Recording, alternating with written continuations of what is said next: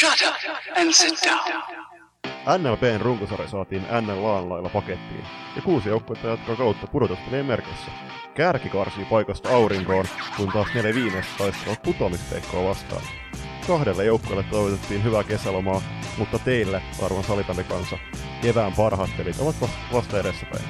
Mistä runkosarja muistetaan ja mitä joukkueiden esitykset jättivät käteen? Otetaan siitä selvää. Tervetuloa mukaan! Ja tervetuloa myös minunkin puolestani tänne meidän NLP-paketoinnin pariin. Nyt käsitellään tosiaan runkosarjaa vähän tarkemmin samalla tavalla kuin tuossa aikaisemmassa jaksossa tuon A-lohkon kohdalta. Ja Julius, jos sun pitäisi sellaisia ensimmäisiä fiiliksiä NLP-runkosarjasta nostella ylös, kun tällä kaudella kuitenkin ollaan sekä livenä että itänä näitä matseja nähty, niin mikä olisi sellainen isoin juttu, mikä on itselle muistiin jäänyt? Saipan ylivoima ja Pirkkojen notkohdus alaspäin. Joo, varmaan pelillisestä esityksestä kun puhutaan, niin olen ihan samaa mieltä sun kanssa, että kyllähän toi Saipa varsinkin se alkukausi niin näytti siltä, että jaahas, että pitäisikö se kesken kauden nostella sieltä ylöspäin se joukkue, mutta sitten pikkuhiljaa se homma tasottu onneksi ja vaikka sarjan veivätkin sitten loppujen lopuksi selkeällä erolla muihin, niin, niin tota, saivat sentään kamppailla joskus pisteistä. Toinen semmonen mukava, mukava yllätys itselle on ollut, on ollut toi velhojen tekeminen tällä kaudella, että heitä kyllä tosi moni veikkaili siitä, että ovat kilpailukykyinen joukkue, mutta itselle oli aika tuntematon suuruus tämä kyseinen seura, ja nyt kun on katsellut useamman ottelun tällä kaudella, niin on kyllä kovasti tykästynyt tuohon Lotta Lindin johtamaan porukkaan, että hieno, hieno joukkue, ja varmasti jos tuolla meiningillä jatkavat, niin ei ole se NLA-paikka hirveän kaukana tuossa seuraavien mm. vuosien mittaan. Mutta tosta, tosta kun puhuit siitä, että siinä alkukaudessa näytti vähän siitä, että pitäisikö Saivalle heti, heti alkukaudessa niinku tarjota se nousujuna-lippu, niin kuitenkin täytyy muistaa, että tämä sarjasysteemi on vähän, vähän tota, karu siinä mielessä NLBn joukkueella, että vaikka olet kuin ylivoimainen sun omassa sarjassa, niin sun silti täytyy voittaa ne kolme matsia sitten NLA-jengiä vasta ennen kuin paikka puoliväliä sitten aukeaa. Tuosta voidaankin sitten ottaa sopivasti semmoinen keskustelu siitä, että, että mitä sä koet, että onko toi oikeudenmukainen järjestelmä, pitäisikö sieltä vaikka aina laasta viimeisen joukkueen pudota suoraan ja sitten ykkösen, ykkösen nousta suoraan ja kakkosen ja seiskan sitten taas puolestaan ottaa semmoinen varsinainen karsinta, vai mikä olisi semmoinen sarjajärjestelmä, mikä sä itse kokisit, että olisi järkevä? Niin on siis, käydään tuossa loistakasti 19 jaksossa sitten tarkemmin tota, uutta sarjajärjestelmää muutosehdotusta läpi, että mikä se oikea joukkuemäärä on. Ajo, mutta toi kuulostaa hyvältä, että sille viik- vikalle kuitenkin, vikalle tota, olisi edessä suoraan sit putoaminen nlb ja sitten se oikeasti tässä tapauksessa Saipa ei, ei niinku mitään epäselvyyttä, etteikö joukkueen pitäisi pelata NLAssa tämän kauden esityksillä, niin se, että tällä hetkellä kuitenkin sitten NLAssa ne kaikki kahdeksan jengiä, niin ne on tavallaan pystynyt lepäämään laakereillaan kuitenkin, koska ne tietää, että vaikka sä hävit kaikki ottelut runkosarjassa, niin sulla silti on vielä siinä äh, playerikarsinnassa sitten sauma säilyttää paikkoja ja edetä puolivälieriä.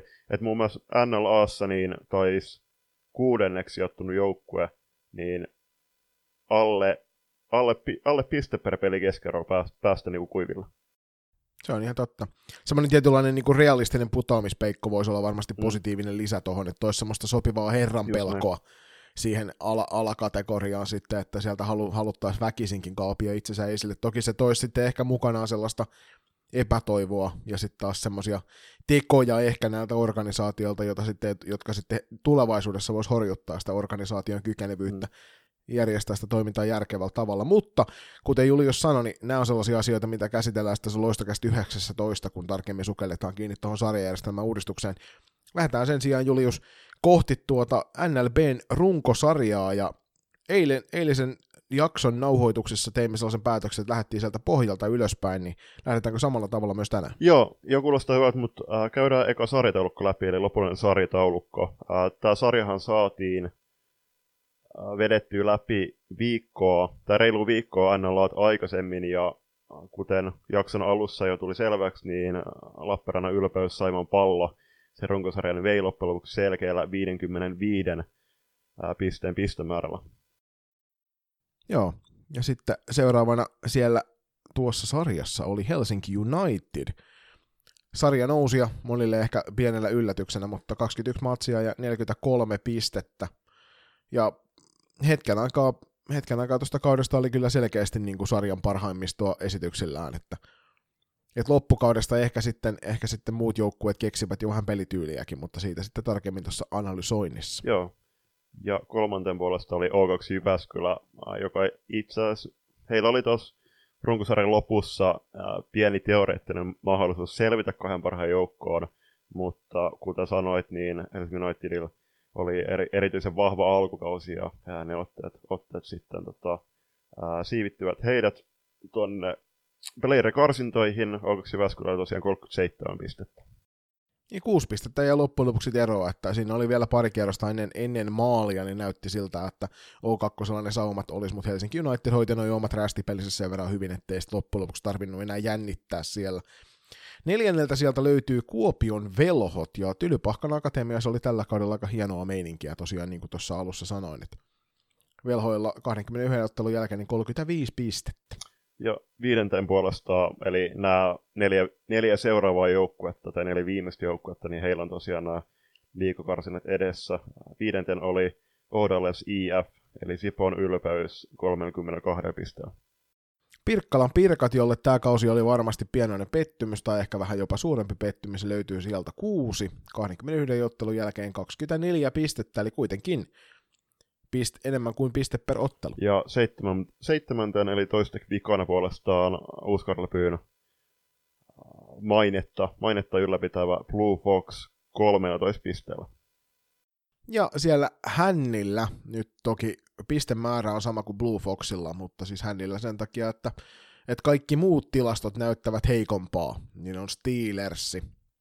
21 jälkeen tosiaan 13 pistettä ja paransivat kyllä loppukautta kohti alkukausi näytti siltä, että nyt tulee kyllä, nyt tulee kyllä pitkä kausi. Mutta joo, lähdetään sitten syvemmin sukeltelemaan noihin, noihin tota joukkueisiin ja niiden kausiin, ja aloitellaan tuolta Steelersistä. Kellekään ei varmasti yllätyksenä tullut se, että Steelers löytyy pohjalta. Et valtaosa veikkauksista kuitenkin tarjosivat Hä- Hämeenlinnan ylpeyttä tonne pohjalle. Ja se kauden aloitus oli suorastaan julmettoman huono tuolta joukkueelta. Et siellä oli hetkittäin näytti siltä, että tasan yksi pelaaja kuuluu tolle tasolle. Ja se oli siellä tolppien välissä sitten emäntänä häärännyt Julia Kataja, joka piti huolen siitä, että alkukaudella niin vaikka turpaan tuli niin, että tukka meinasi lähteä, niin ei kuitenkaan ihan niin paljon maaleja tullut kuin olisi voinut tulla. Niin no, se oli luoja lykky Steelersille, että Julia Kataja päätti siirtyä Hämeenlinnaan viime kauden päätteeksi SP Prosta. Selkeästi Mia Maarasen ja ää, Kerttu Aron, Aron tota, ohella sarjan parhaimpia veskareita.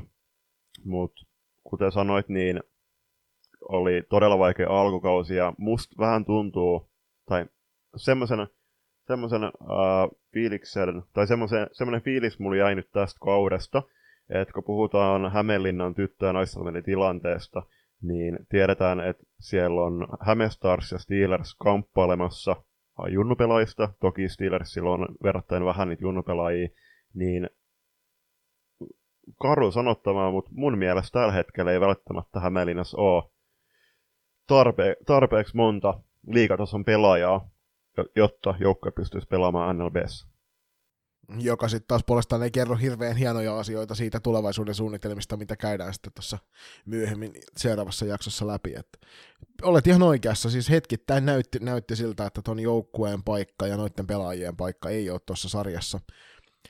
Kuitenkin kauden edetessä, edetessä niin jokainen, jokainen siellä omalla pelipaikallaan häärännyt pelaaja pikkuhiljaa rupesi löytämään sitä sellaista tietynlaista tasaisuutta sen tekemiseen. Ja ne johtavat pelaajat nousi sieltä esille, Jenni Santaluoto ja Heli Haapalahti nyt etunenässä, jotka sieltä noin parhaat pisteiden tekijät oli, mutta nostivat selkeästi sitä omaa tekemisen tasoa ja sitä kautta sitten auttoivat joukkuetta tuossa loppukaudesta olemaan aidosti kilpailukykyinen myös siellä niinku kentän puolella eikä pelkästään maalipuiden välissä. Yhten pelaajanosta nostaisin myöskin Iida Elorannan, muistaakseni 06 syntynyt puolustaja, joka on pelannut joukkueen ykköspakkiparissa ja pelaa myöskin Steelersin T18-tytöissä niin hänen, hänen otteitaan tuolla T18 Divarissa on kehuttu, että on ollut puhetta si- siitä, että kaikki liikapelaajat, jotta liikastatuksella pelaavat pelaajat noissa junnusarjoissa, niin ei välttämättä erotu siellä edukseen mu- muihin pelaajiin nähden, mutta ää, Iidasta on kuullut juttu, että on, on, esi- on esiintynyt myöskin siellä junnukentillä ää, todella piirteisesti. Niin ja kyllähän se väkisinkin hänenkin tapauksessa varmasti toi NLPn pelaaminen, siellä on kovia, kovia kokeneita naispelaajia vastassa monta kappaletta, niin kehittää varmasti sitä omaa tekemistä ja sitä kautta sitten taas se näkyy tuolla junnupeleissä. Et en sillä pidä mitenkään yllätyksenä sitä, että et hän on sieltä sinunkin silmään tarttunut. Se, mikä täytyy sanoa tuosta noin niin tilastoista, kun puhuttiin, niin ennen kuin annan Julius sinulle puheenvuoron, niin se, mikä mut itse yllätti, oli se, että et varmastikin osittain tuosta puolustuspelin paranemisesta kauden mittaan ja upeasta maalivahtipelistä, niin Steelersin pelaajisto ei kuitenkaan ole tuolla plus-miinus-tilaston hännillä kokonaisuudessaan, vaan sieltä löytyy muitakin pelaajia.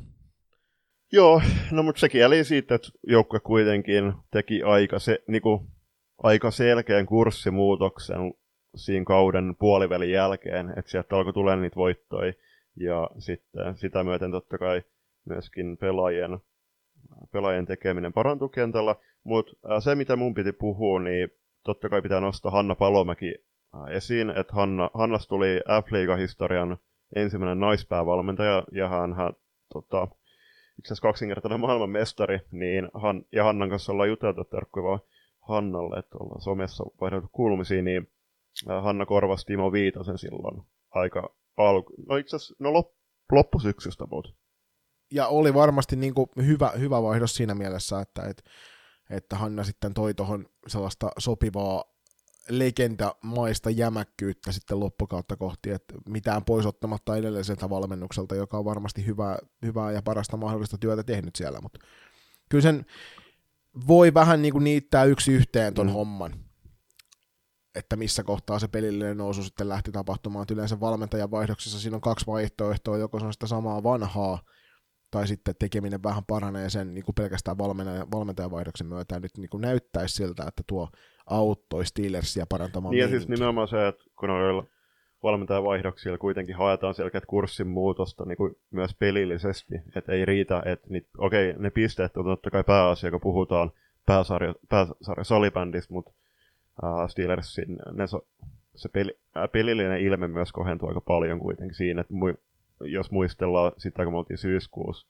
syyskuun loppuun katsomassa Lappeenrannassa Saipaa vastaan käytyy kamppailu, minkä joukkoja muistaakseni vissi oli 11-1. Ja se oli itse asiassa ensimmäinen matsi, se oli joku kolmas vai neljäs matsi joukkueelle, se oli eka matsi silloin Steelersillä, missä he onnistuivat ylipäätään tekemään maalin.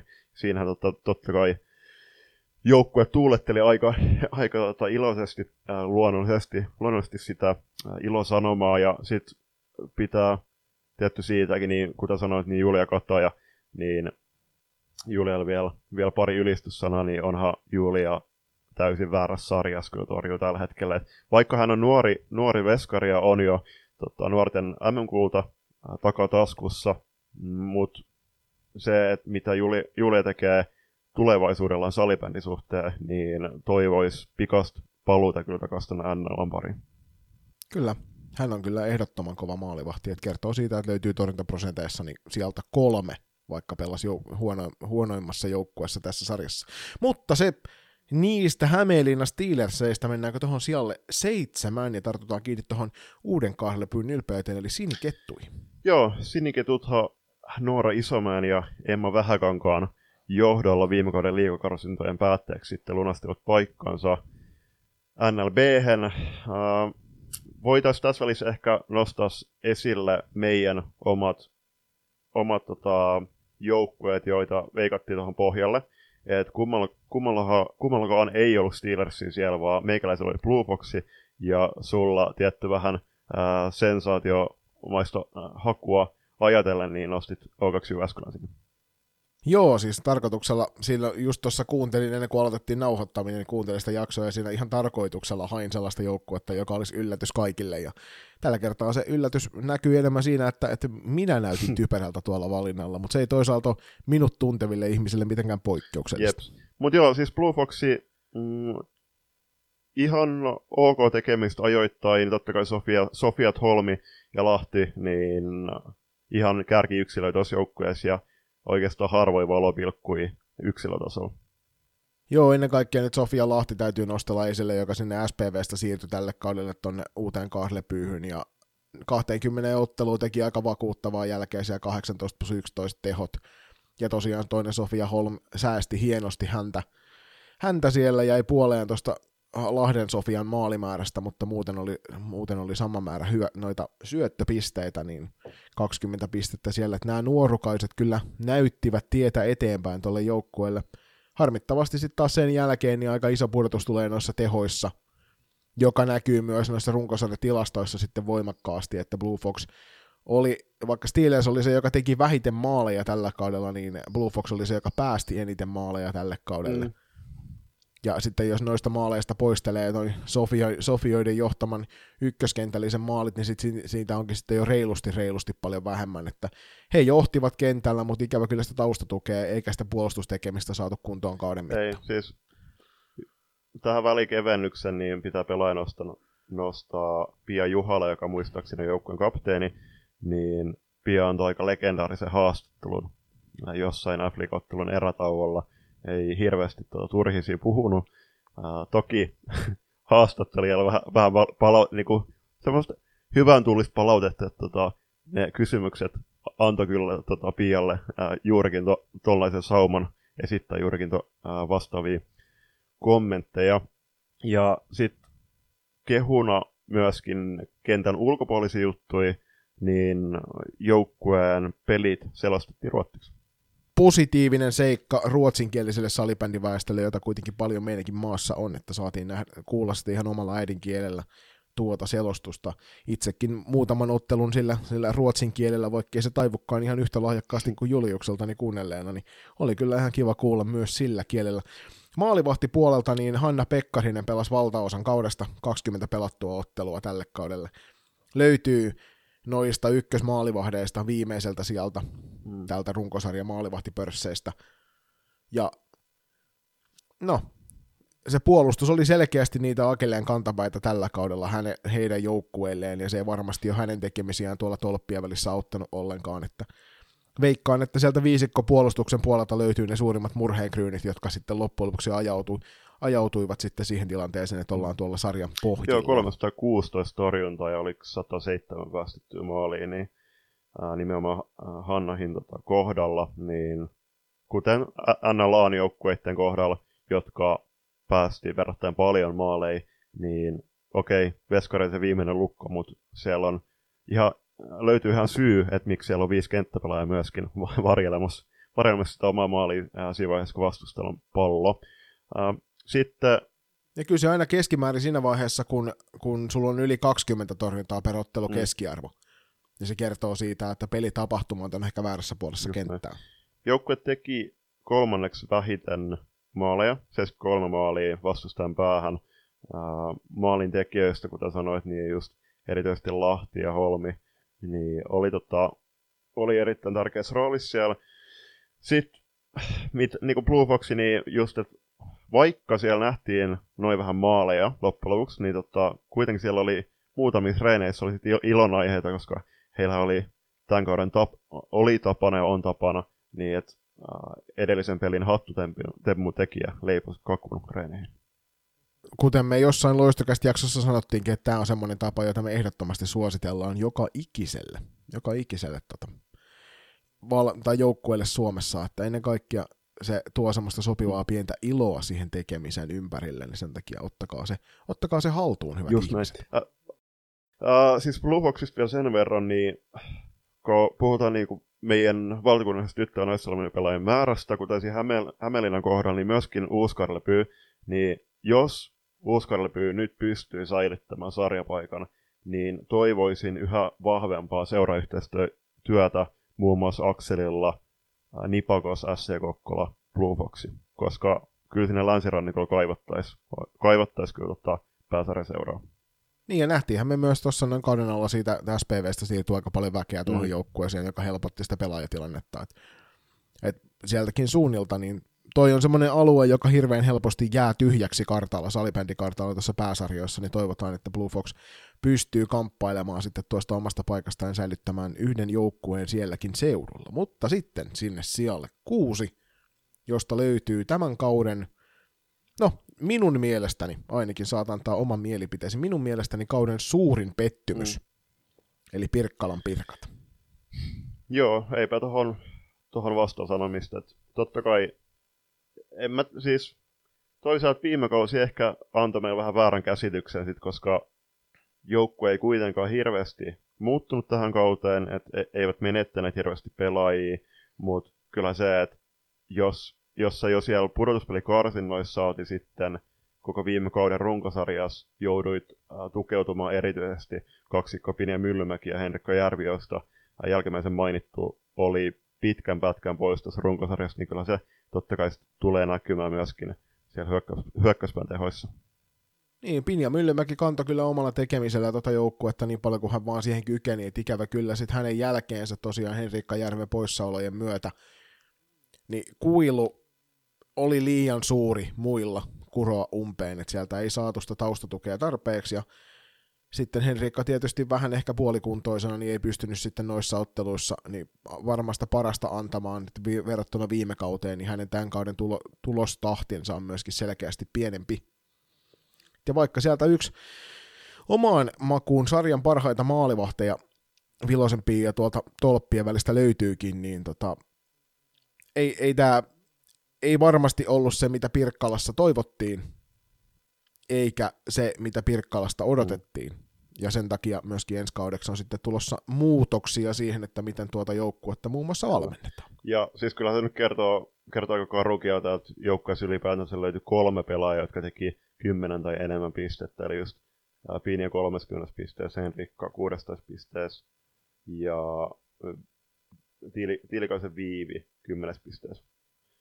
Niin, se kertoo siitä, että ykköskentällisestä löytyy tuloksentakopotentiaalia ja sen jälkeen löytyy sille, että ehkä joka neljännessä mm. pelissä niin tehdään piste. Ja se ei, se ei vaan saisi mennä sillä tavalla, jos sä haluat pärjätä sarjassa, että siinä on, siinä on se iso ero, mikä Pirkoilla oli, että viime kaudella toi Järvi, Järvi ja Myllymäki pyörittelivät tuossa sarjassa vastustajat ihan maanrakoon, ihan miten lystäsivät ja mättivät ihan hirvittävät kasat pisteitä kahdestaan tällä kaudella, niin eivät sitten, kun sitä samaa tukea ei tullut sieltä he, tältä kaksikolta, mm.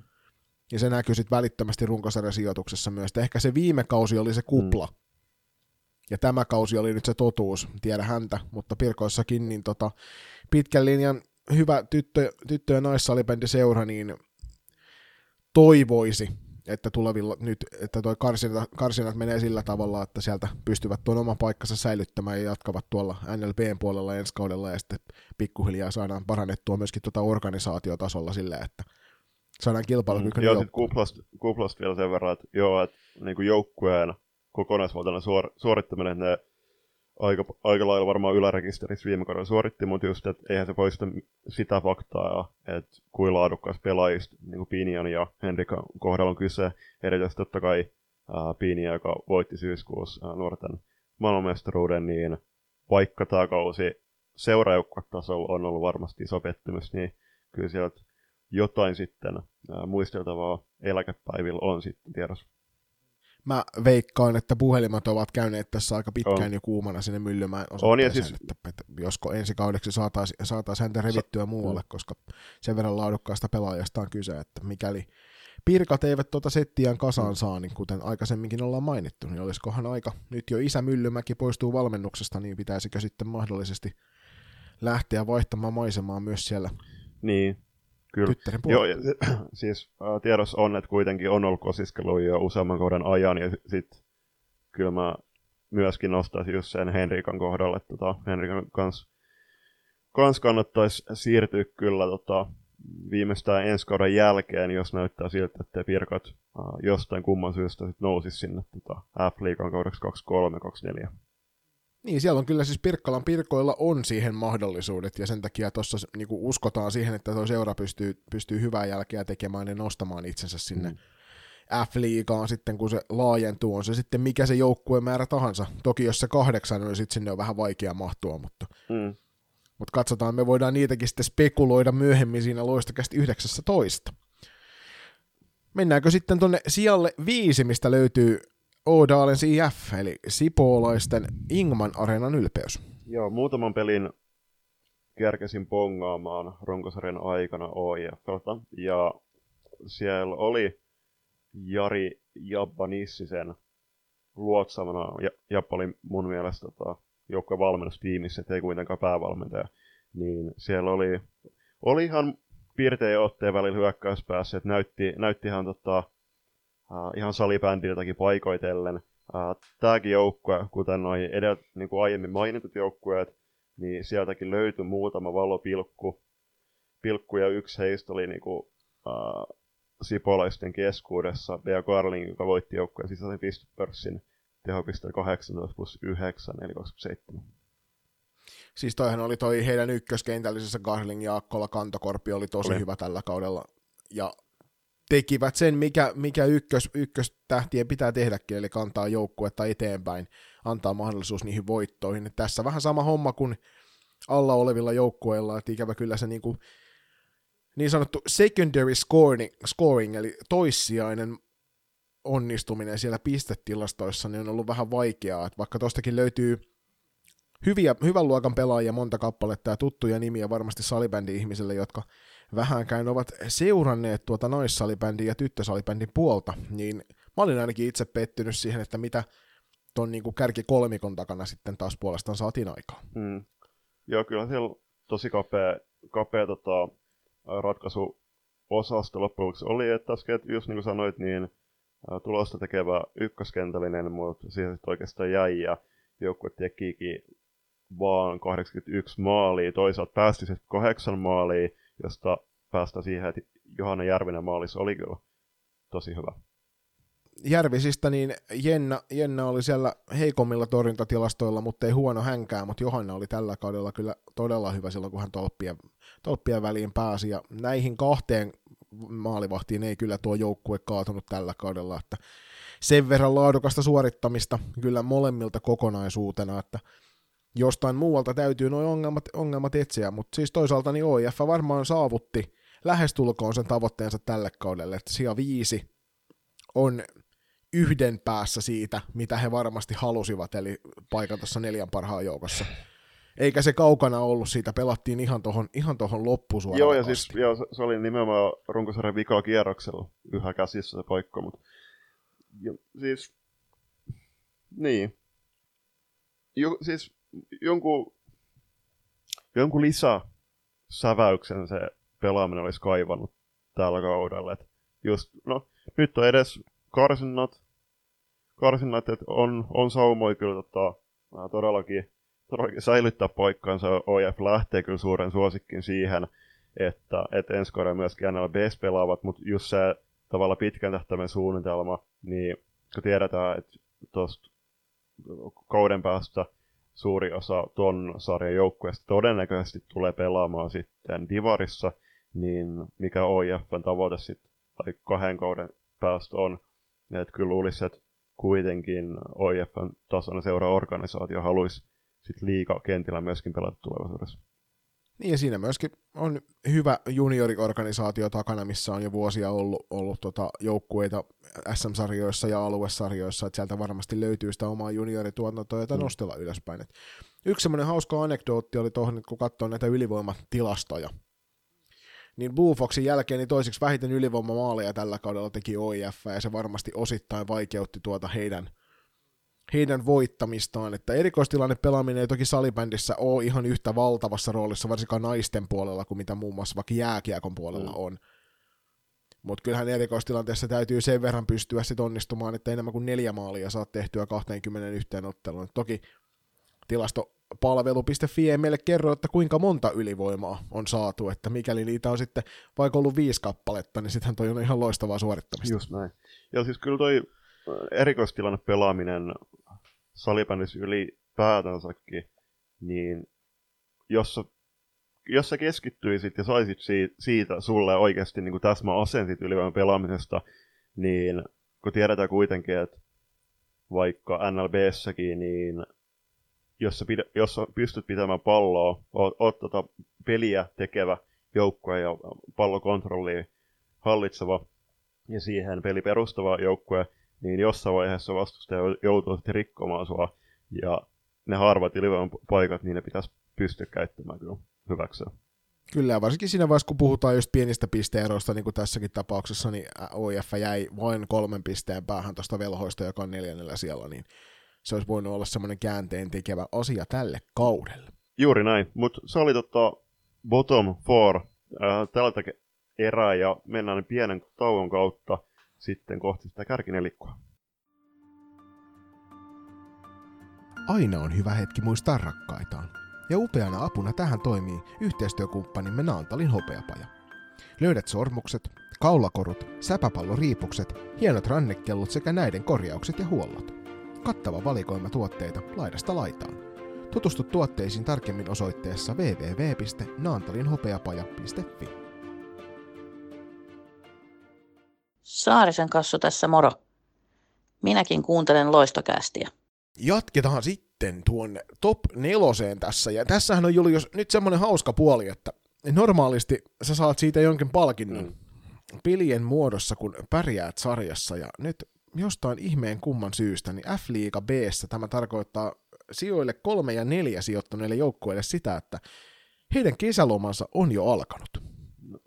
Tästäkin on käynyt muutaman keskustelun Twitterissä, koska no, nostin tämän epäkohdan mun mielestä ää, aika räikeän epäkohdan esiin, niin siellä tuli sitten aika lailla kuitti, että tota, tämä, ei, tämä ei ole mikään niinku, Leon leikki, leikkimaa tyy, tyylinen tota, karuselli, että kyllä ää, pääsarjassa pitää pelata tarpeeksi hyvin, että ansaitsee jotain. Ja totta kai se, että eihän mikään joukkue loppujen lopuksi halua noihin liikokarsintoihin tietää, tietää selvittää. Et se nimenomaan, että niin velhot, velhot joukoksi Jyväskylä, niin okei, heillä alkoi alkaa nyt kesäloma ja varmasti tavoitteena oli kuitenkin ne liikakarsinnat, mutta e, siis onhan se aika niin kuin hassu tilanne, että kahdella joukkueella alkaa helmikuun alussa alus kesäloma. Ja sitten niin se, että niin se kausi alkaa vasta syyskuun lopussa, niin niillä on tässä niin kuin, joku viiden kuukauden kesäloma tiedässä, että ei, ei mitään, että siinä vaan Pujo mäkihyppytorniin niin sitten treenaamaan.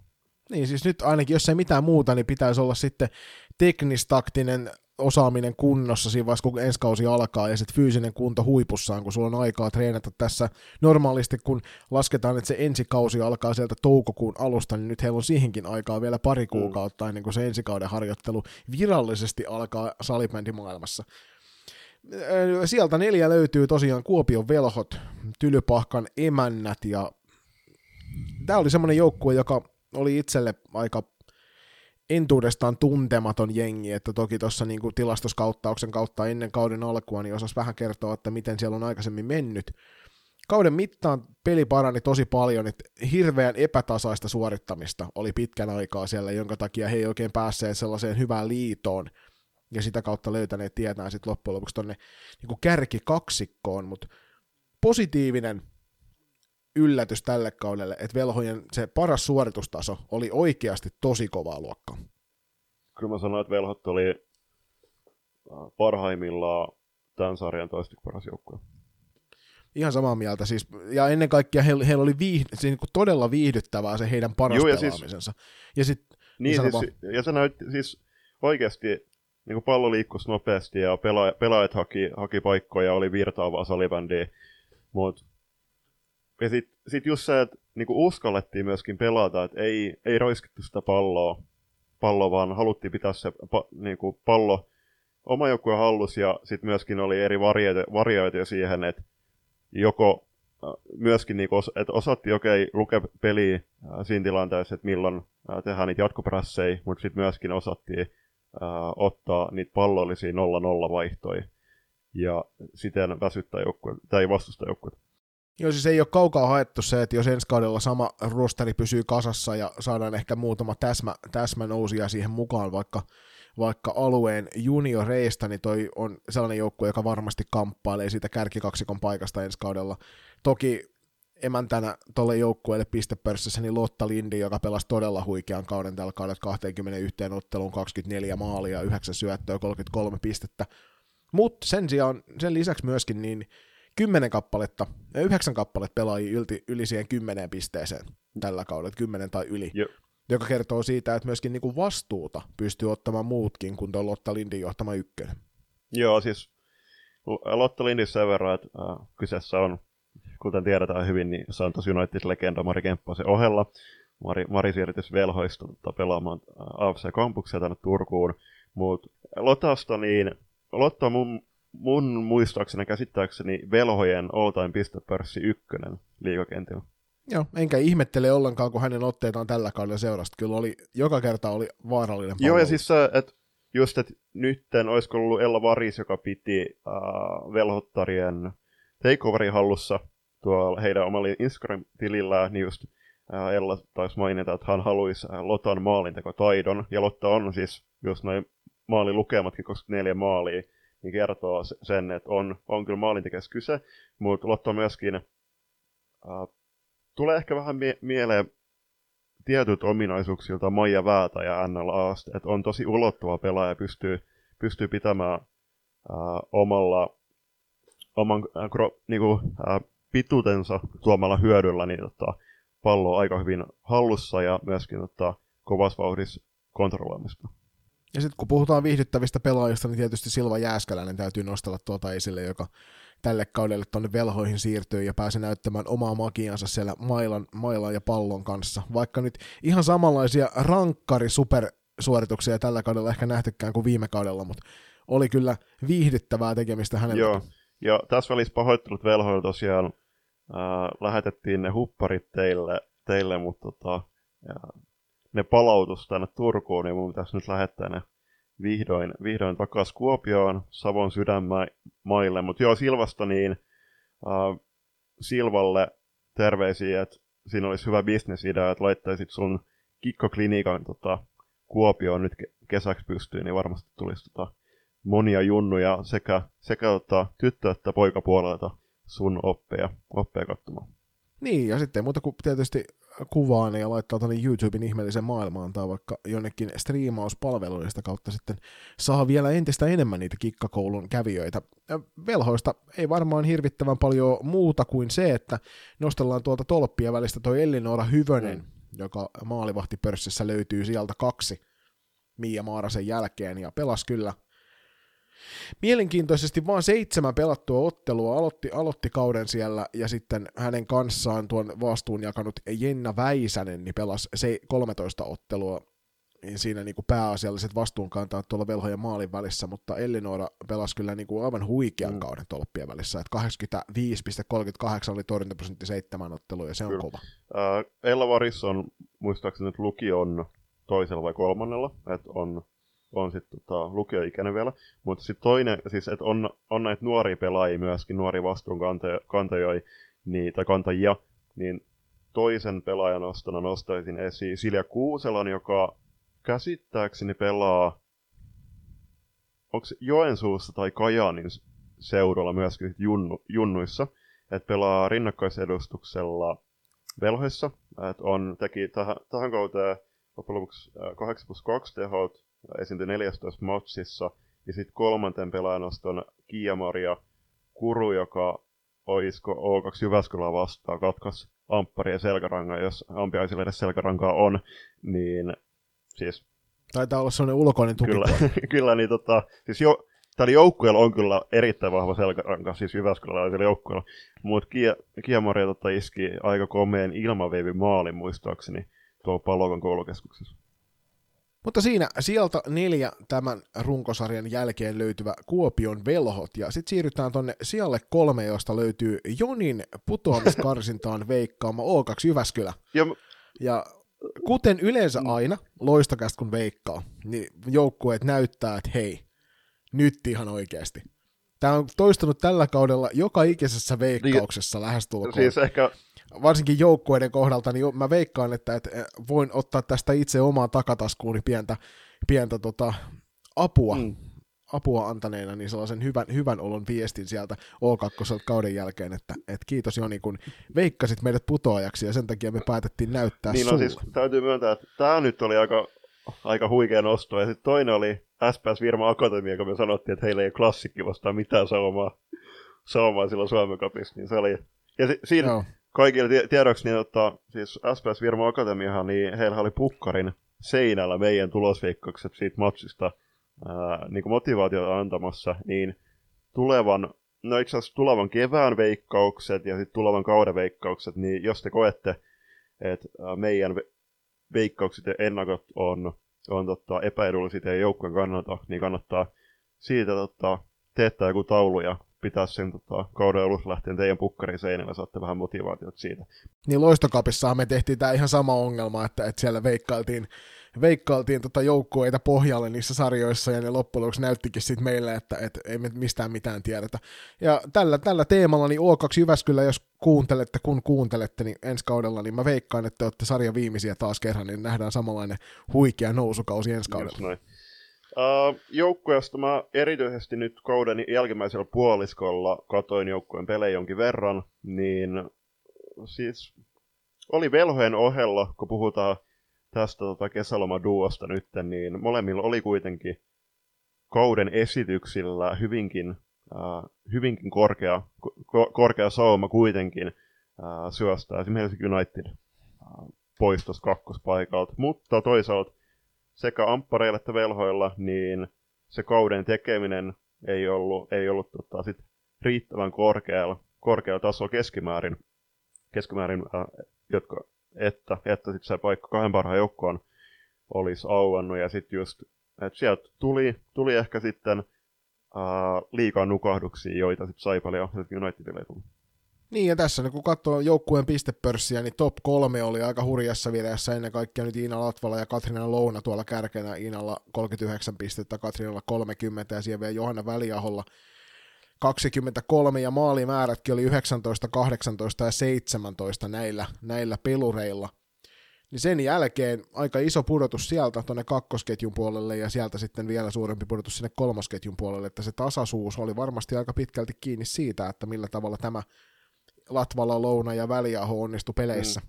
Ja sitten, että tietysti Kerttu maalissa oli sitten paljon vartijana sen päälle, että Kyllä vähän, vähän oli semmoinen yksipuolinen toi ratkaisija-osasto ehkä tuolla joukkueella. Mm.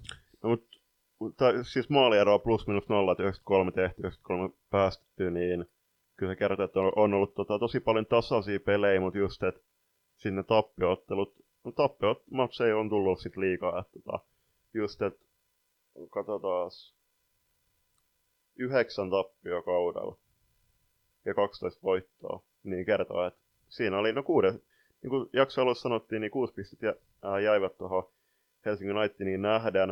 Ää, Iinasta ja Katriinasta sen verran just, että nämä kauden vikat pelit, niin oli kyllä aika pitelemätön kaksikko paikoitellen ja taisin viittailla ottelussa Helsingin Unitedin vastaan, että Iina oli selkeästi kentä paras pelaaja, teki välillä ihan mitä tahtos. On pelannut useamman kauden ihan myöskin liika liikaa ja taitaa palkintokaapista löytyy Pessin ja Ervin kanssa voitetut äh, SM Bronssit. Huikea pelaaja suorastaan seurata tällä kaudella. Toki O2 Jyväskylällä, niin kuin sanoitkin tuossa, niin se iso ongelma oli se sellainen tasaisuuden löytäminen.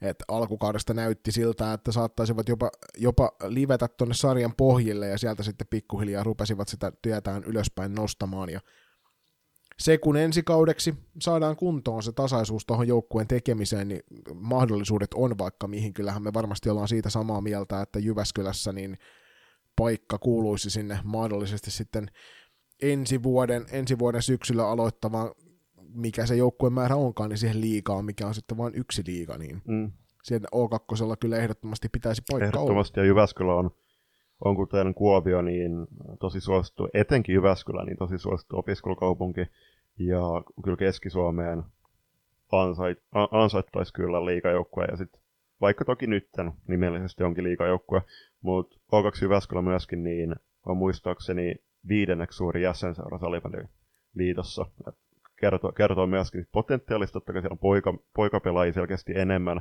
mutta niin, on, niin tota, loistokapissa, mutta myöskin ihan junnusarjassa kauden mitalla ollaan huomattu, että kyllä siellä on paljon potentiaalisia pelaajia tulossa.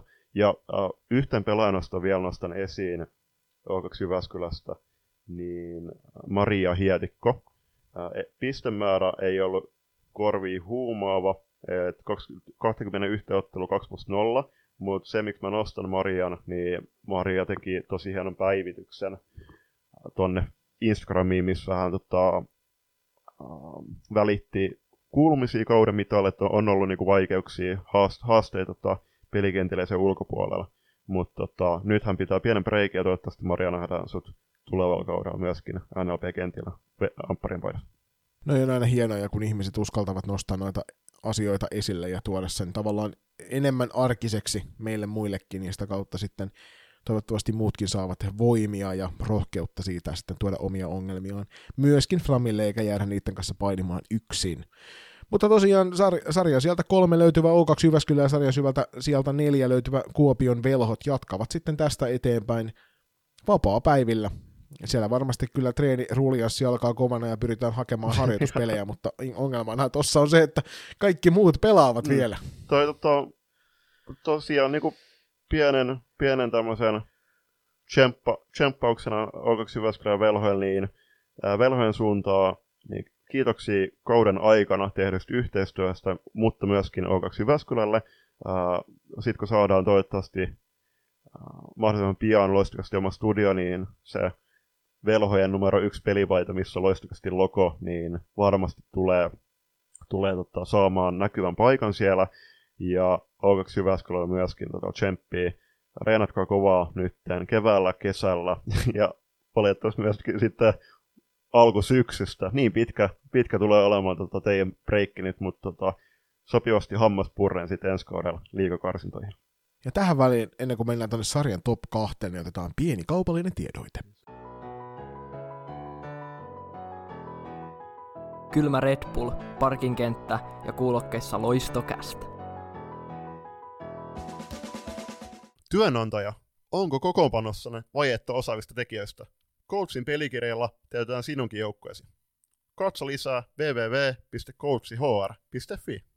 Sitten olisi vielä käsiteltävänä NLPn kaksi parasta joukkuetta ja niistä ensimmäisen vuorossa tulokaskaudella heti toiseksi sijoittunut Joo, Helsingin. ja Unitedihan veikkailtiin monen toimesta mustaksi hevoseksi tälle kaudelle, että itse asiassa NLB-ennakkoa silloin kun tehtiin, niin lähes jokaisen joukkueen ennakoinnissa niin heitä veikattiin tuonne sarjan piikkipaikalle, joka toki oli varmasti yllätys, me ei ainakaan kumpikaan meistä ei osannut odottaa, että sarja olisi ihan tämän näköinen kuin mitä se tulee olemaan tässä. Kaikki kunnia siihen suuntaan, että, että he näyttivät heti ekalla kaudellaan, että mitä kaikkia energia salibändillä saadaan aikaan, ja yllättivät varsinkin siellä ensimmäisillä kierroksilla, niin kyllä niin kuin ison osan noista joukkueista täysin housut nilkoissa sillä omalla pelityylillä.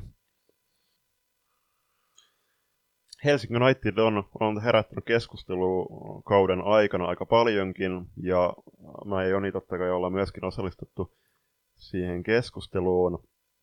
Mm, Helsingin United näytti kyllä alusta lähtien uh, oman, oman kykynsä, mitä me eilisessä NLAn ennakossa nostettiin, nostettiin esille, että mikä on se pelillinen katto sitten, ja milloin se tulee vastaan, tuleeko se nytten alkavissa pudotuspelikarsinnoissa. Tässä Sarat vastaa vai myöhemmin. Tiedetään, että joukko on nyt saavuttanut yhden välipysäkin ja välitavoitteen. Ei tiedetä, että mikä se tavoite sitten loppujen on. Totta kai uskoakseni joukko lähtee, ja varma, varma, varmasti Jonikin uskoo, niin lähtee tavoittelemaan tavoittelee sitten NLA-paikkaa ensi kaudeksi puoliväli, puoliväli eri nyt täksi kaudeksi, mutta niin kuin sanoit, niin energia sählyy, joukkue pelas. Varmasti on yksi sarjan kovataso, tai koko niin kuin, liigo, liigokenttien kovatasoisimpia, kovakuntoisempia joukkueita, mutta tosiaan mä en tiedä, että pyst- mikä on, mikä on sitten joukkueen taso S. Niin siis huikeat, huikeat ensimmäiset kaksi kentällistä tuolla joukkueella löytyy, että siellä Henriikka oh. Keinanen, Anni Rainio, Riina Latvakoski muun muassa, tuosta nyt jos nopeasti mainitaan kolme ensimmäistä, niin kantoivat tuota joukkuetta tällä kaudella. Rainio Anni ennen kaikkea 19 peliä 18 maalia kertoo siitä ratkaisupotentiaalista, mikä hänellä on siellä. Sen lisäksi löytyy monia muita vastuunkantajia tuosta jengistä, ja sitten myöskin maalivahti ruletti toimi hienosti, että sitä vähän mietittiin kauden alla, että mihin toi maalivahtikaksikko riittää, tai itse asiassa olihan siellä enemmänkin niitä maalivahteja, mutta Satu Pekkarisen ja Niina Kovasiiven johtava maalivahti, maalivahti tandemi toimi hienosti tällä kaudella. ja toivat, mm. toivat kyllä niin kuin joka ottelussa pitivät joukkueensa mukana, että niissä vaikeissakin peleissä, niin maalivahtipeliin Helsinki United ei missään tapauksessa kaatunut, ja kun katsotaan kokonaissuorittamista, niin kyllähän jos 21 otteluun 13 voittoa, kahdeksan tappiota, kertoo mm. siitä, että et ei ainoastaan Saipa kyennyt heitä niin kuin jatkuvasti haastamaan, vaan myös muut joukkueet tuolla. Että sarjan alussa näytti siltä, että Helsinki United ei varmaan kompastu kehenkään muuhun kuin Saipaan. Mutta niin vaan mm. pikkuhiljaa, kuten tapana onkin kauden edetessä, niin joukkueet oppivat toistensa pelityylejä ja sen takia sitten myöskin tuosta Helsinki Unitedin pelistä täytyi sieltä valmennuskurujen johdolla niin löytää uusia ulottuvuuksia pelille, ja niitä nähtiin myöskin sellaista, ei enää luotettu pelkästään siihen, että juostaan kaverilta jalat alta palloon, joka on ihan hyvä. Joo. Mm, kyllä. Joo, siis kyllä joukkueen äh, pallollinen suorituskyky parani tosi paljon tuossa jälkimmäisellä puoliskolla, että ei, ei ollut pelkästään sitä suoraviivasta, suoraviivasta karvauspeliä ja äh, just sitä energiasählyä, ju, juostaa vastustavat äh, jalat alta, mutta myöskin äh, tosiaan joukkue pystyi sitten saamaan pal- aika paljonkin pallollisia vaihtoja alle ja sitten löytyi sitä kärsivällisyyttä, että ei, tota, ei lähdetty äh, hanakasti ampumaan, ampumaan tota naismuuriin, vastusta naismuuriin, vaan tota, pystyttiin myöskin äh, saamaan niitä 0-0 vaihtoja. Hyvä esimerkki tuosta, mihin se joukkue parhaimmillaan kykeni, oli se viimeinen saipaottelu, jossa Mm. Toki me ei tiedetä, siinä vaiheessa sai paljon varmistanut tuon runkosarjan ykkössijansa, että millä, millä tavoitteella he siihen peliin lähti, mutta Helsinki United riisu kyllä Saipan täysin aseesta siinä ottelussa. Kyllä. Joo, ja siis äh, toki Saipalla oli jonkin verran poissaoloi siihen, mutta, mutta tota, äh, kuten, kuten ollaan Tonin, Tonin kanssa vaihdettu viestejä, niin totta kai siis joukkue kun joukkue tavoittelee aina sitä maksimaalista suoritusta ottelussa kuin ottelussa, ja niin kuin myöskään, myöskin tuossa niin näkyy hyvin, että ei Saipallakaan ole varaa kuitenkaan löysäilyyn. Et toi heti, heti tota, tuossa näkyy se, näkyy se, että tota, Helsingin United oli kotilaksensa hyvin tehnyt. Pitää nostaa, siis just Anni, Anni Rainio, niin siinä joukkokuvassa Helsingin United jaksossahan Sami Martikainen ja Roni Kiviharju, nehän nosti se esiin, että Ra, o, olisiko Raipe hänen lempinimensä, niin tota, An, Anni tota, tuli joukkueeseen äh, selkeästi niin kuin joukku, joukkue tota, tiedosti sen, että hän on äh, selkeä maalin tekijä. Ja on, on kyllä näyttänyt, tota, että kuin tärkeä pelaaja on. Ja sitten just Henrik Keinenen, niin mä väitän, että siis okei okay, se näkyy pistepörssissä myöskin, että hän tota, 27 pistettä teki, eli 13 plus 14, niin kyllä mä nostan, että tota, Henrikka on ton joukkueen Joo, ja on kyllä ainakin se on niin kuin pallollisesti tosi vahvaa, että, että sieltä löytyy tosi, tosin niin kuin niistä kahdesta ensimmäisestä kentällistä löytyy monta kappaletta noita pallollisen roolin taitajia. Et Helsinki Unitedin kohdalla se isoin ongelma oli ehkä vähän sama kuin mitä ollaan Tepsiä kritisoitu tuolta NLAn puolella on se, että, että löytyykö sieltä kolmannesta kentällisestä sitten niin kuin jatkuvasti sitä peli, pelitaukoa muille kentällisille antavia pelaajia sen verran, että, että niillä saadaan sitten aikaa niitä välivaihtoja tarjottua, mutta siis eilen käytin NLA-nauhoituksessa sellaista fraasia kuin henkisen keskisarmen näyttäminen, ja mun mielestä sen Helsinki United tällä kaudella teki. Epäilijäitä oli varmasti enemmän kuin niitä, jotka uskoivat tuohon joukkueeseen, ja semmoinen me vastaan muu maailma asetelma toimii, toimii kyllä niin kuin tälleen kauden sisällä hienosti, siinä saadaan nostettua semmoista yhteistä tekemistä, ja 21 otteluun 93 tehtyä maalia ja 67 päästettyä kertoo siitä, että molemmissa päissä kenttää. Homma toimi hienolla tavalla, että omaan päähän ei mennyt kuin semmoinen reilu kolme maalia perottelu ja vastustajan maali päähän tehtiin sellainen reilu neljä perottelu. Sillä, mm. sillä tuosta niinku Ojalan laskuopin perusteella, niin jos neljä teet ja kolme päästät, niin sä voitat ottelu. Kuten eilenkin sanottiin, niin on noussut vuosi vuodelta sarjaporrasta aina ylemmäs ja mitä on kuullut, niin joukkueella on erinomainen joukkuehenki. On, on kuullut, että niin kuin varmasti liigan paras joukkuehenki, toki, toki varmasti jokainen joukkue tota, omasta joukkuehengestään noin, noin tota, viestii. Mutta toi on tosi yhtenäinen nippu. Sami ja Roni on saanut joukkueen tosi hieno liekkiin, ja kuten sanottu, niin vähän se he vastaa muu maailma, maailma tota, uh, tilanne. Tilanne niin on tota, varmasti heille otollinen siinä suhteessa, että he pystyvät näyttämään epäilijöille ja sitten heillä on, heillä on se tietynlainen fiilis, että tota, he, heidän pitää koko ajan näyttää myöskin kykyjä, mutta joo, siis mielenkiintoinen joukkue, mielenkiintoinen tuttavuus ja nytten valitettavasti joukkue ei vissiin enää tällä kaudella pelaa siellä, siellä tota, teollisuushallis Espoossa, vaan helsinkiläisenä joukkueena tulevat pelaamaan noin kauden äh, vikat ottelut. Äh, tie, voin luoja tietää, että kuinka monta ottelua heillä tulee olemaan vähintään, vähintään yksi kotiottelu niin Helsingin puolella. Pitää muuten yh, yh, yhtä tota, nosto vielä nostaa, niin tämä Hanna-Riitta Tölli, niin käsittääkseni hänen sisko Anna-Reetta Tölli, ainakin sukunimet täsmää ja molempien nimissä on väliviiva, niin mä oletan, että he on siskoksi.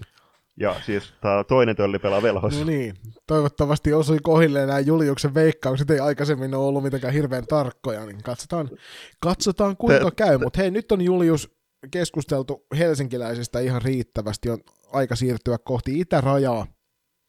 Ja tämän NLB-runkosarjan ylivoimaista ykköstä, eli Saimaan palloa. Joo, ja itse asiassa äh, huomenna siirrytään ihan fyysisesti kohti itärajaa. Ketkä siirtyy, ketkä ei, toiset meistä joutuvat valmennuspuuhin.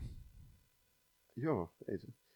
No, mutta ei mitään, teitä valmentajakin tarvitaan kyllä. Mutta joo, siis Saipasta mm, viime kaudella oli erittäin vakuuttava yhdessä Pirkkojen kanssa. Äh, jäivät jäivät tota, yhden rangaistuslaukauskisa voitan päähän äh, NLA-paikasta ja paikasta viime kaudella. Äh, varmasti jokainen tietää, tietää että tota, joukkue tavoittelee kynsiä hampaita tai NLA-paikkaa. Äh, mikä muu ei voi olla tavoite, koska puhutaan tuon, tuon tota, tasoisesta organisaatiosta. Mm, joukko on ollut läpikauden erittäin vahva ja toisaalta siitä viestiin se, että he koki PSSn tavoin Joo, ja kun ollaan puhuttu tuosta vastuun jakautumisesta joukkueen kesken, niin tästä kymmenen kappaletta löytyy pelaajia, jotka on päässeet sen kym- kymmeneen pisteeseen tällä kaudella. Mutta itselle sellainen, mikä on ollut hienoa nähtävää tässä jengissä, että toki kaikki tietää Miisa Turusen, kaikki tietää Juuli Hakkaraisen, kaikki tietää Kati Kytisaarinen, kaikki tietää varmasti myöskin Petra Mussalon, joka siellä puolustuspäässä hommat hoitaa. Mutta siellä on uusia nousijoita tälle kaudelle tullut, Veera Lokka, Jenni Saalasti, Aino Partinen, tällaisia, jotka on ottanut isoa roolia tässä kauden edetessä. Et jotenkin mm. tämä joukkue on hirveän helposti mielletty Miisa Turusen joukkueeksi, ja että Miisan mukana eletään ja kuollaan, mutta tällä kaudella, kun vastustaja on monesti keskittynyt siihen, että Miisa saadaan pois peliltä, niin sitten sieltä rupeaa löytymään näitä muitakin, muitakin pelaajia Juuli Hakkaraisen ja Kati Kytisaaren jälkeen, jotka on pystyneet niinku todella kovaa tulosta tekemään. Joo. Siis. Totta kai siis alkukaudesta niin aika moni vastustaja taas kompasteli äh, siihen äh, faktaan, että Miisa osaa tehdä niitä maaleja, maaleja tota, erityisesti sieltä vasemmat laidalta, laidalta raitin puolen pelaajana. Äh, oli, oli aika useasti äh, vapaana, mutta kuten sanoit, niin vaikka, vaikka toisaalta äh, joukko on nyt kokenut ikäviä loukkaantumisia ja loppukauden poissaoloja, niin siellä on kuitenkin aika laaja, laaja katras ollut niitä ratkaisijoita. Ja mikä kenelle tahansa joukkueelle, niin se fakta, että siellä on kuitenkin sit heittää just äh, Juuli, Juuli Miisaa ja Kati sille eri kenttiin. Et yleensä mä, mä veikkaan, että he lähtee, että Kati, äh, Kati tota, pelaa, pelaa Miisan kanssa sit siinä ykköskentässä. Mutta tota, äh, Toni on saanut kyllä, kyllä to, tosi, tosi hieno lentoon. lentoon. Että totta kai siinä kauden jälkimmäisellä puoliskolla tuli ehkä vähän niitä suvantovaiheita omassa tekemisessä, erityisesti Helsingin United tappio ja sitten se O2 Jyväskylä tappio myöskin osoittaa sen ja sitten vähän ehkä ja, hieman odottamattomia niukkoja voittoja, voittoja mutta tota, vaan ää, voitot, voitot lasketaan ja Saipa, Saipa lähtee ottaa ison Kyllä, ja toki siis niin kuin sanoit, niin Miisahan onnistui tällä kaudella kuitenkin 37 kertaa maalinteossa 21 otteluun, ja itse asiassa yhtään ainutta ottelua tällä kaudella runkosarjassa ei nähty, missä Turusen Miisan nimeä ei pistetilastosta löytynyt. Lähellä käytiin, mutta ei päästy kuitenkaan siihen, ja Miisa myöskin pistepörssin vei sitten omiin nimiinsä. Mm. Mutta sitten täytyy erikseen mainita myöskin sarjan paras maalivahti, Miia Maaranen tuolla, joka toki niin Saipan taustalla on ollut ehkä helpompi operoida kuin vaikkapa Steelersin taustalla. mutta Maarasen Mia on ollut kyllä huikeassa vireessä noissa peleissä, mitä hän 14 ottelua tällä kaudella pelannut, ja torjuntaprosentti on rimaa hipoin melkein 88, eli 27-88 on toi, ja se salibändissä, kuten Julius tiedät, niin yli 80 prosentin lukemat on hyvää luokkaa, eli 85 rupeaa olemaan loistavia, ja siinä vaiheessa, kun lähestytään 90 prosentin luokkaa, niin puhutaan sitten jo niin tähtiluokan maalivaheista. Niin, siis käsittääkseni ainoit veskareja, jotka pel- on pelannut salibändissä yli 95 prossan keski- torjuntaprosentti niin keskiarvolla on noin kyl- kylmäkallet, jotka joka hallissa löy- löytyy. Tota, Mia on kyllä pelannut loistavasti, ja Mia myöskin niin, äh, hänen niin pelilukutaito on on tota, poikkeuksellisella tasolla sarjaan nähdä just, että pystyy avaamaan, avaamaan tota, pitkillä heitoilla myöskin tarvittaessa. Mä oon, mä oon ollut kyllä niin kuin, toki alusta lähtien veikattiin niin me kuin moni muukin salibändimedia sitä, että, että Saipa on tuolla sarjan kärjessä ja lähtee tavoittelemaan sitä NLA nousua. Ja ennen kaikkea se alkukauden murskaava voittokulku oli sellaista, mitä ei varmasti kukaan osannut oikeasti odottaa. Ja se, että Helsinki United laittoi heille kampoihin hyvin tuossa kauden mittaan. Sitten loppu, loppusuoralla joutuivat kuitenkin antautumaan ihan selkeästi siitä runkosarjan voiton tavoittelusta, joka ei varmastikaan ole vääryys, sillä kyllähän Saipa kokonaisuutena sellainen niin kuin joukkueen tasainen suorittaminen tälle kaudelle niin on ollut ihan omaa luokkaansa. Mä haluan mainita, nyt aina puhutaan pistetilastoista, ja äh, puhuttiin niistä plus-miinustilastoista tuolla alussa Steelersin kohdalla, niin Jenni Saalasti ja Miisa Turunen tälle kaudelle. Plus 52. Jenni Saalasti oli viidellä viittä vastaan kentällä kuusi kertaa, kun vastustaja teki maalin 21 ottelussa. Kuusi mm. kertaa, Julius. Hän oli kentällä 58 kertaa, kun oma joukkue teki maalin.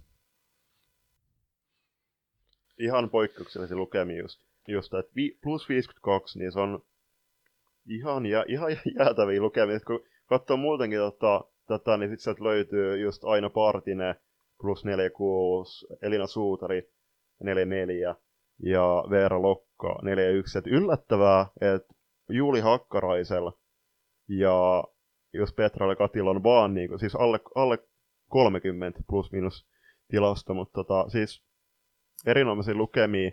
Tuossa hauska nosto vielä, niin nostetaan Veera ja Eevi Lokka, että sisarukset on kyllä pelannut loistavan kauden ja itse asiassa tuossa jälkimmäisellä, tai vikoispeleissä niin olivat ykkös- ja kakkos kentissä senttereitä. Joo, ja hyvin, hyvin suoriutuvat siitä. Otetaan tuosta plus-minus-tilastosta vielä sen verran kiinni, että ensimmäistä kahdeksan tälle kaudelle niin tuolla plus-minus-tilastossa niin löytyy Saipasta, sen jälkeen kympin täydentää Anni Rainio ja Riina Latvakoski Helsinki Unitedista – jotka olivat sitten plus 24 molemmat, ja nyt kun puhuttiin noista plus-miinuksista, niin käydään nyt läpi sitten, että mitä toi miinuspuoli tuolla sitten menee, niin Vilma Kosonen Blue Foxista, miinus 34, Tiia Kivistö Pirkoista miinus 25, Aurora Aaltonen Steelersistä miinus 23, Mette Veksteen Blue Foxista miinus 21, Pirkko Laine Steelersistä miinus 21. Et aika lailla nämä kuitenkin sarjan kolme, kolme neljä häntä porukkaa sitten ne, mistä noin löytyy noin suurimmat miinuspelaajat. Mutta täytyy sanoa kyllä, että et, jotenkin toi kuulostaa niin käsittämättömältä toi, että saat kuusi kertaa kentällä, kun vastustaja tekee maali viidellä viittä vastaan. Niin se on kyllä sellaista suorittamisen tasoa, että, että omaan joukkueeseenkin kernaasti ottaisi. Mutta toisaalta siinä on myöskin hyvä pelisilmä, että jos on nähnyt, että vastustaa tulee vaikka 4 1 ylivoima niin hyppää vaihtoon nopeasti. Äkki, äkki se oli 4 2 ylivoima hyökkäys ja sitten hyppäät pois. Kyllä, just yep. näin. Mut, Eiköhän me Julius, jos hei, tota, vielä. Mut, niin, tähän loppuu, loppuu vielä, kun tota, ei tulla enää Saipaa tässä jaksossa käsittelemään, eikä Helsingin Unitedia myöskään, ja itse asiassa ei myöskään Velhoi Velho Jaukaksi Jyväskylä, niin oikein hyvää syntymäpäivää päivän, päivän ennakkoon Juli Hakkarainen, joka täyttää huomenna 32 vuotta. Tuu myös välittää varmasti paikan päällä synttärionnittelut, mutta tosiaan Julin kohdalla niin Juli on aloittanut, aloittanut kotikaupungissaan jospas pelaamaan aikoinaan salibändiliigaa ja on tehnyt kyllä loistavan uran ja toivottavasti on edes, edes vielä tota, paljon kausia. Esimerkillinen salibändipelaaja, kyllä. Isot tsempit Saipalle ja Helsinki Unitedille nousu karsintoihin. Siellä meidän Instagramissa oli, on vielä ainakin hetken aikaa nähtävissä noi äänestykset, ja tällä hetkellä niissä selkeästi Saipan puolella on iso osa väkeä, ja sitten taas SSRn puolessa tuosta toisessa ottelusarjassa on iso määrä väkeä. Katsotaan, jännittäviä nousukarsintasarjoja saadaan sinne pudotuspeleihin NLAn puolelle. O2 velhoille äärimmäisen hyvää kesälomaa, ja nyt eiköhän me Julius oteta tähän väliin pieni tauko, ja sen käydä noin henkilökohtaiset tilastot. Climate on tuore suomalainen vaatebrändi, jonka kaikki tuotteet on valmistettu kokonaan muovi- ja tekstilijätteestä – jo yksi loistokästä Climate-huppari säästää muun muassa miltei 7000 litraa vettä ja sen valmistuksessa on käytetty jopa 17 muovipulloa. Climate haluaa kiertotalouden menetelmillä tehdä tekstiilialasta aidosti vastuullisen sekä kuluttaja- että yrityssektorilla. Nyt jokaisella tämänkin jakson kuuntelijalla on mahdollisuus vaikuttaa, sillä on väliä, mitä puet ylläsi, myös ekologisesti. Climatein toimintaan pääset tutustumaan tarkemmin osoitteessa www.climate.com. Moi, me ollaan Silva ja Marika Velhoista. Me kuunnellaan loistokästiä, kuuntele säkin. Uh, NLA runkosarjan paketoinnin ja pudotuspeli karsinta ennakon tapaan käydään myöskin NLBn henkilökohtaiset tilastot vielä, vielä läpi. Eli Milla Nurlund tosiaan voitti koko sarjan pistepörssin NLAssa, mutta toisena oli uh, F-liigassa, F-liigan pistepörssissä Miisa Turunen, joka voitti voitti NLBn pistepörssin 37 äh, plus 9, eli 46 tehopiste lukemilla. Joo, Miisa myöskin voitti maalipörssin 13 maalin erolla toisena, toisena siellä ja kolmantena olevan Lotta Lindin ja Myllymäkeen, jotka sitten taas puolestaan sijoittuivat pistepörssissä sinne kohtuu korkealle, eli pistepörssissä toisena löytyy Iina Latvala O2 Jyväskylästä 39 pistettä 21 otteluun, ja hyvä, että mainittiin hänet erikseen tuossa O2 kohdalla. Joo. Ja tota, äh, kolmanten Juuli Hakkarainen 11 plus 24, eli 35. Neljänneltä sieltä löytyy tuo Kuopion tylypahkan, eli velhojen taikuri Velho Lotta Lindi. Ja, ja Lottahan teki 21 otteluun 24 plus 9 tehopisteet, eli 33 pistettä. Jeps. Ja viidenten äh, Pine Myllymäki Pirkoista, joka teki Loton tavoin 24 maalia ja sitten siihen kylkeen 6 syöttöpistettä, eli 30 tehopistettä yhteensä. Ja tosiaan maalipörssin kärki oli Miisa Turunen 37, sitten oli Pinja Myllymäki, Lotta Lindi 24, Iina Latvala 19 ja Anni Rainio 18 täydentävät tuon kärkiviisikon. Ja miltä Julius syöttöpörssin kärki näyttää?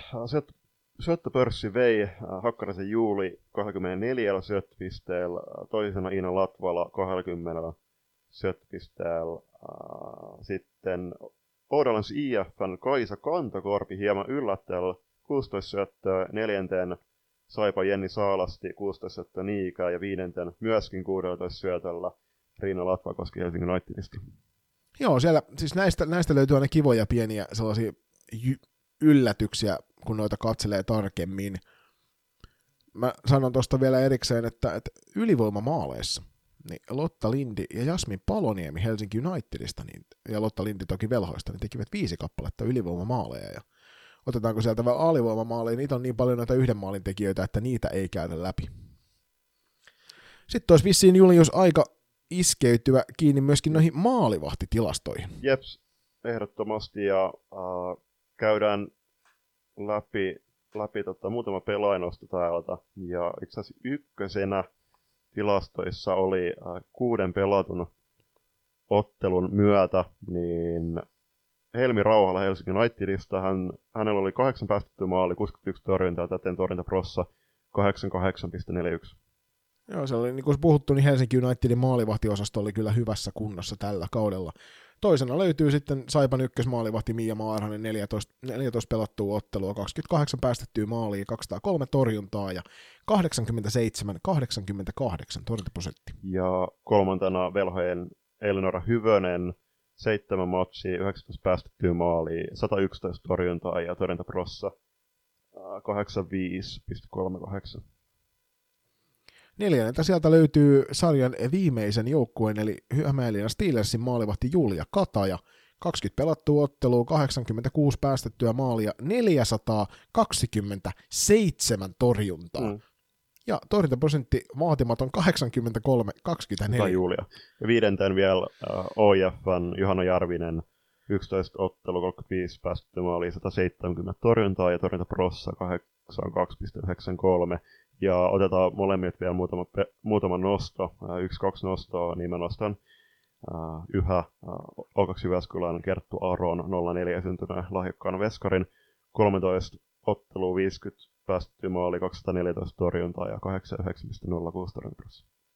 Mä puolestaan nostelen hattua tuonne Pirkkojen suuntaan, missä Pia Vilosen maalivahtiklinikka on ollut nähtävillä niin Instagramissa kuin tuolla kentän puolellakin. Läpi kauden 16 pelattua ottelu 62 päästettyä maalia 261 torjuntaa ja 80-80 torjuntaprosenttia, joka myöskin on kova silloin, kun oma joukkue on tuolta sarjan häntä päästä löytyy. Mutta hei, Jul, ajattelepa Julius sellaista, että Julia Katajalla niin 20 pelatussa ottelussa mm. yli 500 vetoa maalia mm. kohti. Se on jäätävä määrä. Että siinä on tota, muutama veto mennyt Steelersin, Steelersin tota, blokkin, blokioihin. Niin, ja sitten kun siellä lasketaan mukaan ne määrät vetoja, jotka niihin blokkeihin on jäänyt ja menneet ohi mm. maalin, niin siinä varmaan puhutaan sitten jo tuplaten melkein tuo määrä. Ainakin 600. Ainakin 600, kyllä se on ihan totta. Mutta hei, siinä henkilökohtaisia tilastoja tältä kaudelta tuolta F-liiga Bn runkosarjasta ja nyt äärimmäisen nopea pyrähdys mainostauolle ja sieltä sitten kiinni kohti noihin putoamiskarsintasarjoihin, jotka alkavat nyt viikonloppuna. Talven kylmimpien hetkien koittaessa on oiva tilaisuus pukeutua tyylikkäästi ja lämpimästi sekä ekologisesti – Käy siis tarkastamassa loistokästi verkkokauppaosoitteessa kauppa.kloffa.fi kautta loistokäästä. Jees, ja sitten mennään tosiaan liikakarsinta sarjojen kimppuun, eli, eli tässä liikakarsintojen ekas vaiheessa kohtaavat OIF ja Steelers sekä Pirkat ja Blue Fox. keskinäiset ottelut, jos lähdetään tuosta OIF Steelers-ottelusarjasta liikenteeseen, niin tällä kaudella OIF vei kaikki noin kolme keskinäistä ottelua, joten, joka oli varmaan odotusarvokin, kun vastassaan Steelers. Mutta todellisuudessa niin nuo ottelut ei ollut ihan niin selvää pässilihaa, mm. mitä toi 3-0 ottelulukemat kertoo. Et 6-3 voitto varsinaisia peliä ja 3-2 voitto, voitto laukauksilla ja 3-0 voitto varsinaisen peliajalla.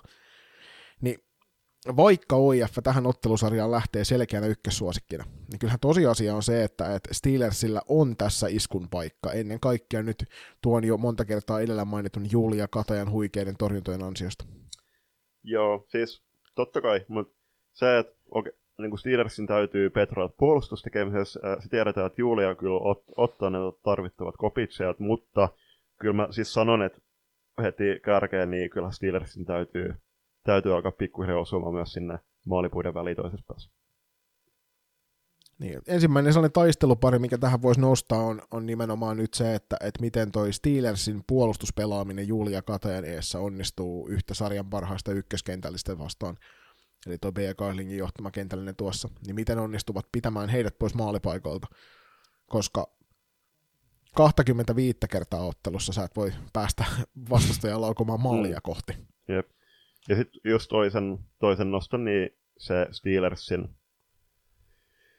Steelersin vire siellä äh, hyökkäyspäässä, että tota, mikä on, mikä on tota osumatarkkuus. Mi- tai sanotaan näin, että mikä on äh, äh joukkueen hyökkäystehokkuus. Joo, kyllä Steelers teki tälle kaudelle runkosarjassa vähiten maaleja, niin siihen täytyy saada ihan selkeä petraus jotta tuossa sarjassa OIF vastaan on oikeasti tekemistä, ja siellä täytyy Santaluoda ja Haapalahden saada selkeää tulitukea takaa, ja siltikin heidän täytyy molempien pystyä nostamaan vielä tuo oma tasonsa tuosta mm. ylöspäin. Että. Yes. Sit. Et ei, tota, ei, ei Steelers voi tehdä, jos Steelers tekee kaksi, kaksi maalia per ottelu näissä peleissä, mm. niin se oli ja, ja sitten äh, molemmit joukkueet äh, se pallollinen kypsyys. Et ei ole, siis muistetaan, että toi on paras viidestä, niin te pelat, siis joukkueet pelaa vähintään sen 180 minuuttia, niin, hirve, niin kuin hirveät kiiret ei ole, että malttia, malttia, malttia, valttia, ja huolellisella pallo, pallotyöskentelyllä, pallokontrollilla, niin ne paikat kyllä aukeaa, ja se just, että muistetaan, että kuitenkin se pallo on, on vallan väline, väline tässäkin lajissa, niin tota, niin kauan kun tota, pidetään pallo oma joukkueen halus, niin harvoin vastustaja tekee, tekee maaleja, mutta myöskin siitä päästään siihen ää, ja aiemmin mainittu kohtaa, niin pitää olla myös tehokas sitten siellä paikoissa. OIF lähtee, koska heillä toki runkosarjassa parempi sijoitus oli, niin tähän otteluun kotijoukkueena. Heillä on se kotietu, ja ensimmäinen ottelu pelataan tuossa jo. Eikö se Julius Huomenissa ollut 26. päivä, kun aloitetaan tämäkin sarja? Joo, siis käsittääkseni tuossa sarjassa on aika lailla samat ottelupäivät kuin noissa liiga karsinta. Eikö totta? Jos nyt lähdetään veikkauksen linjoille, niin mä sanon, että OIF vie tämän ottelusarjan suoraan lukemin kolme. Samaa mieltä. Että Steelers voi, voi siellä kyllä kotiottelussa Mm. saada semmoisen hyvän hurmoksen päälle nyt koronan rajoitusten poistuttua, niin kotiyleisö pääsee paikan päälle Hämeenlinnaan hurraamaan joukkuettaan eteenpäin ja toivotaan, että sieltä saadaan semmoinen hyvä hurmostila ja olemme väärässä. Joo. Mutta kyllä Steelersillä on aikamoinen vuori. Ja siis mä en nyt ole ihan varma, mikä se Steelersin toinen kotihalti, mutta mehän, mehän oltiin silloin tota, Iittalas katsomassa sitä Saipamaksia loistokästin erikoisreportti Valtteri Yllanderin kanssa terkkui Valtsulle ja kiitos S. Vulves Latsasta ja kausikortista. Niin äh, se oli siis hieno halli, ei siinä mitään, että mä ostin sieltä Steelersin piponkin, niin tarvittaessa se kotiyleisö osaa olla kyllä äh, aika sähä, sähäkkä, sähäkkä niin kuin omalle joukkueelle äh, selkeä, selkeät energiaa antava ja ollen täten tota, se kuuluisa kuudes kenttäpelaaja. Niin toivottavasti tosiaan kansa löytää halleille ja vielä tähän, niin mä silti uskon, että vaikke, vaikkei Steelers todennäköisesti tästä mene, mene vielä kuiville, niin Steelers kyllä tulee säilyttämään Toinen karsintasarja pelataan tosiaan Pirkkalan Pirkkojen ja Uuden Karlepuun Blue Foxin välillä. Näissä keskinäiset tällä kaudella meni ensimmäinen ottelu Pirkoille 4-2, sitten Blue Fox voitti 6-4 ja sitten Pirkat voitti tuon viimeisen maali-iloittelun numeroin 8-7, eli keskinäiset ottelut meni 2-1 tässä välissä. Mitenkäs sä Julius tämän sarjan näet? Mm, Pirkot lähtee kyllä tähän sarjaan, sarjaan tota ennakkosuosikkina.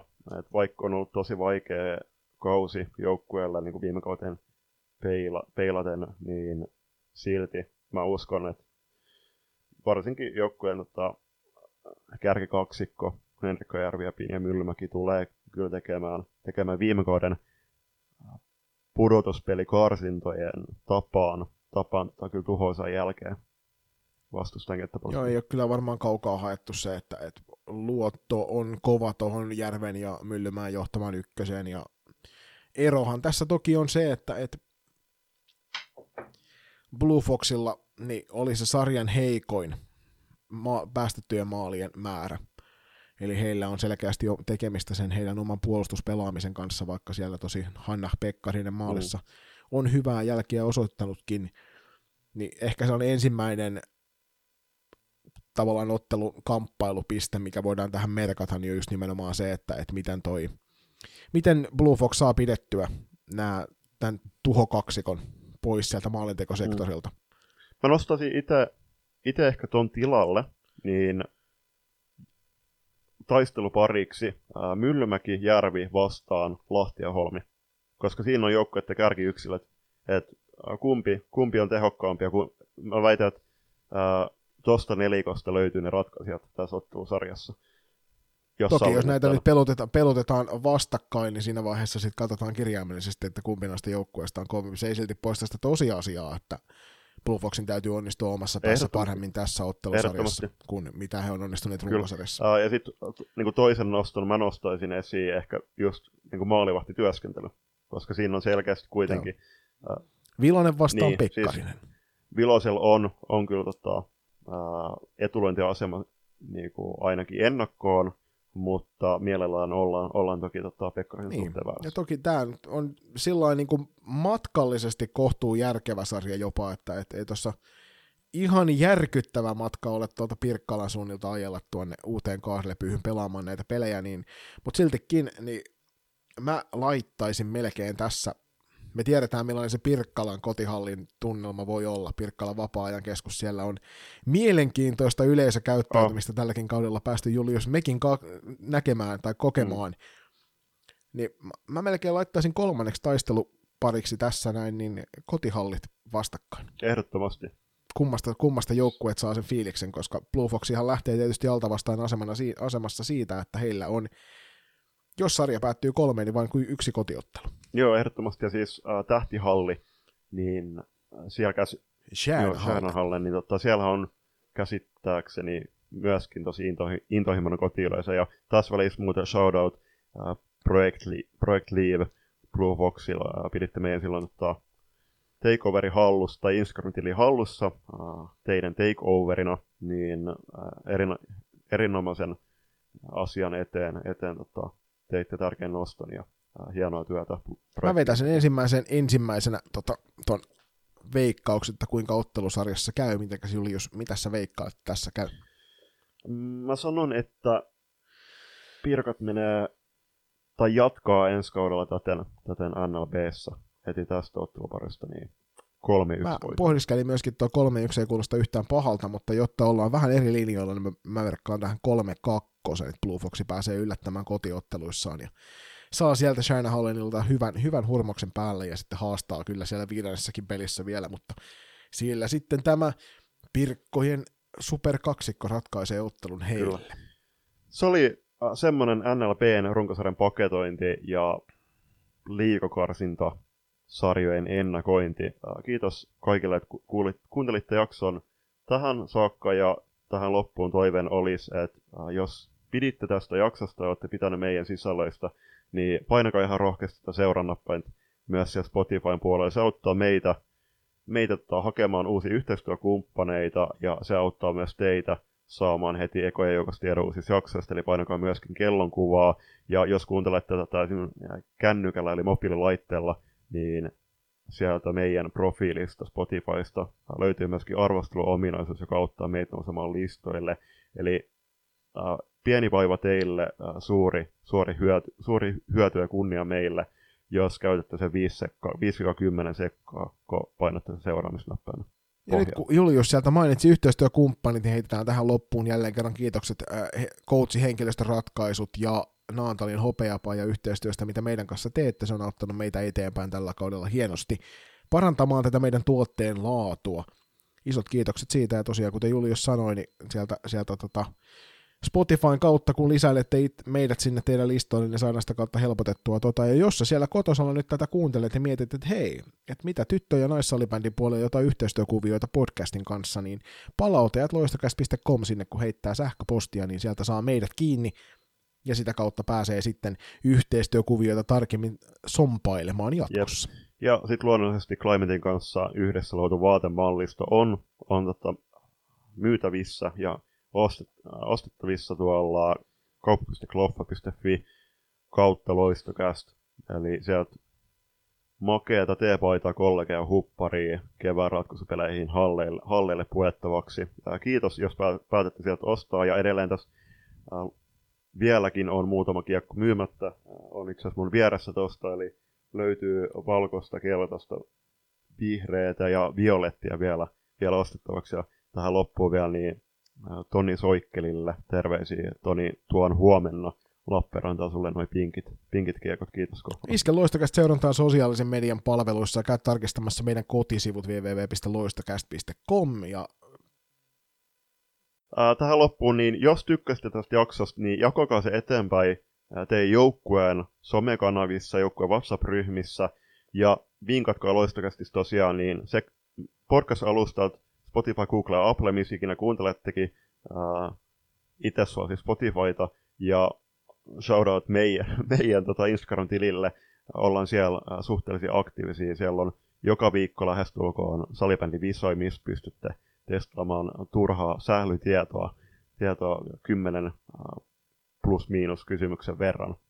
Eli ei muuta kuin ottaa, ottakaa meitä haltuun ja menkää katsomaan nyt kevään ratkaisupeleissä salibändiä paikan päälle. Äh, huutakaa oman joukkueen eteen ja kannustakaa heidät parempiin tuloksiin ja nauttikaa salibändistä paikan päällä, koska salibändi on parasta. No, itseni ja Julius Mellan puolesta kiitokset kuuntelusta ja palataan seuraavassa jaksossa. Nähdään hallella. Thank you.